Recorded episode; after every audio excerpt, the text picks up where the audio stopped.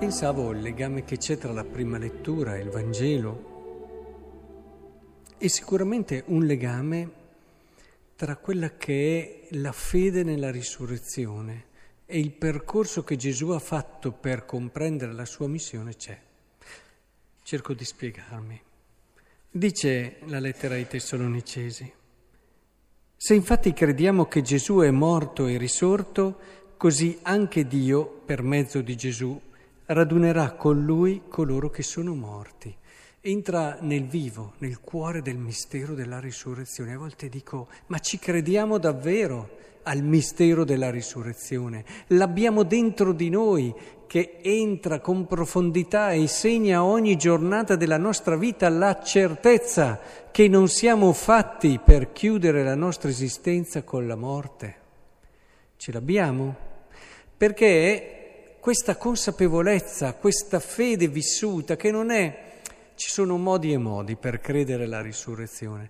C'è un modo, ma sì, ci crediamo, però capisci che è una cosa appiccicata sopra alla nostra anima. Viviamo delle cose di tutti i giorni, le paure di tutti i giorni, i desideri, le emozioni.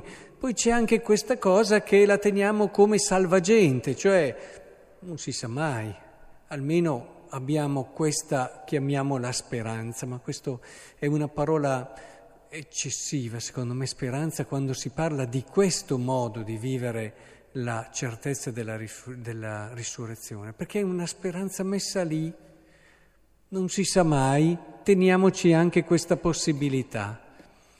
La speranza vera è una speranza che entra nella vita, che entra nella nostra quotidianità, che la condiziona profondamente, non è un qualcosa da lasciare là alla fine se tutto va bene, intanto ci viviamo la nostra vita, poi no, è un qualcosa che se tu credi nella risurrezione non riesci a vivere le giornate come se non ci fosse la risurrezione, entra pesantemente, entra in modo determinante nelle tue scelte, nel modo in cui tu gestisci, vivi tutte le tue cose.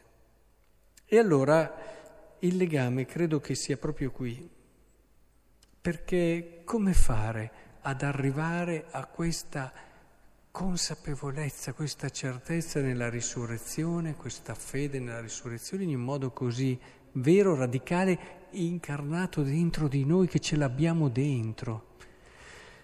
E fare questo cammino che ha fatto Gesù, che vedete questo brano di Luca 4, famosissimo, di solito lo intendiamo in prospettiva, viene, c'è Gesù che rivela il mistero della sua persona e di conseguenza annuncia che lui è colui che stavano aspettando.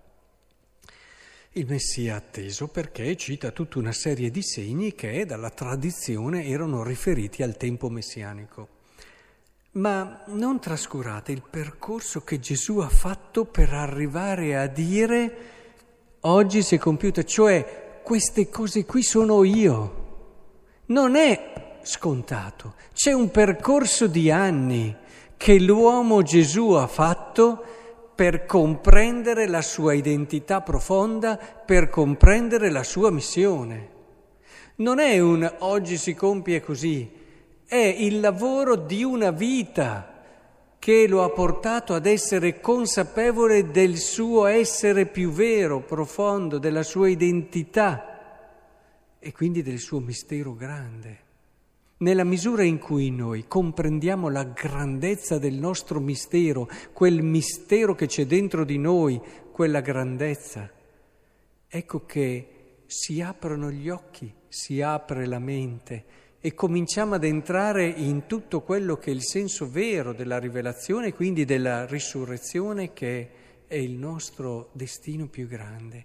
Più siamo veri, più entriamo dentro a quello che è la grandezza del nostro essere, più ci accorgiamo che siamo fatti per risorgere.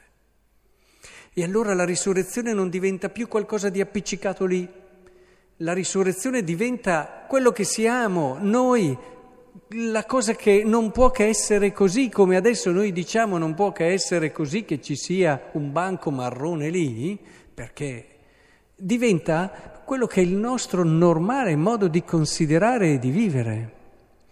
sempre di più incide nella nostra esistenza, incide nella nostra vita, perché siamo aperti a questo. Avete notato queste, all'udire queste cose, tutti nella sinagoga, c'è chiusura, c'è chiusura, tanto che addirittura prendono Gesù e lo vogliono uccidere. Eh, cioè conta molto come siamo noi per aprirci o no ai misteri.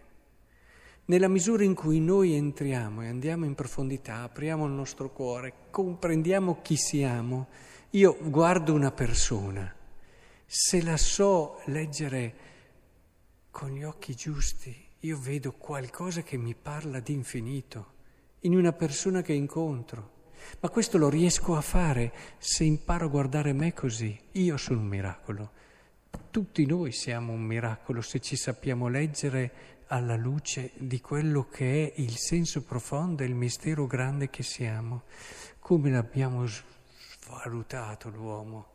Lo guardiamo per come è fatto fuori, per alcune sue qualità, eh, va già un po' meglio, insomma, per alcune sue attitudini di carattere, di temperamento, ma l'uomo è molto di più, una persona è un mistero eh, immisurabile non lo possiamo misurare ogni singola persona.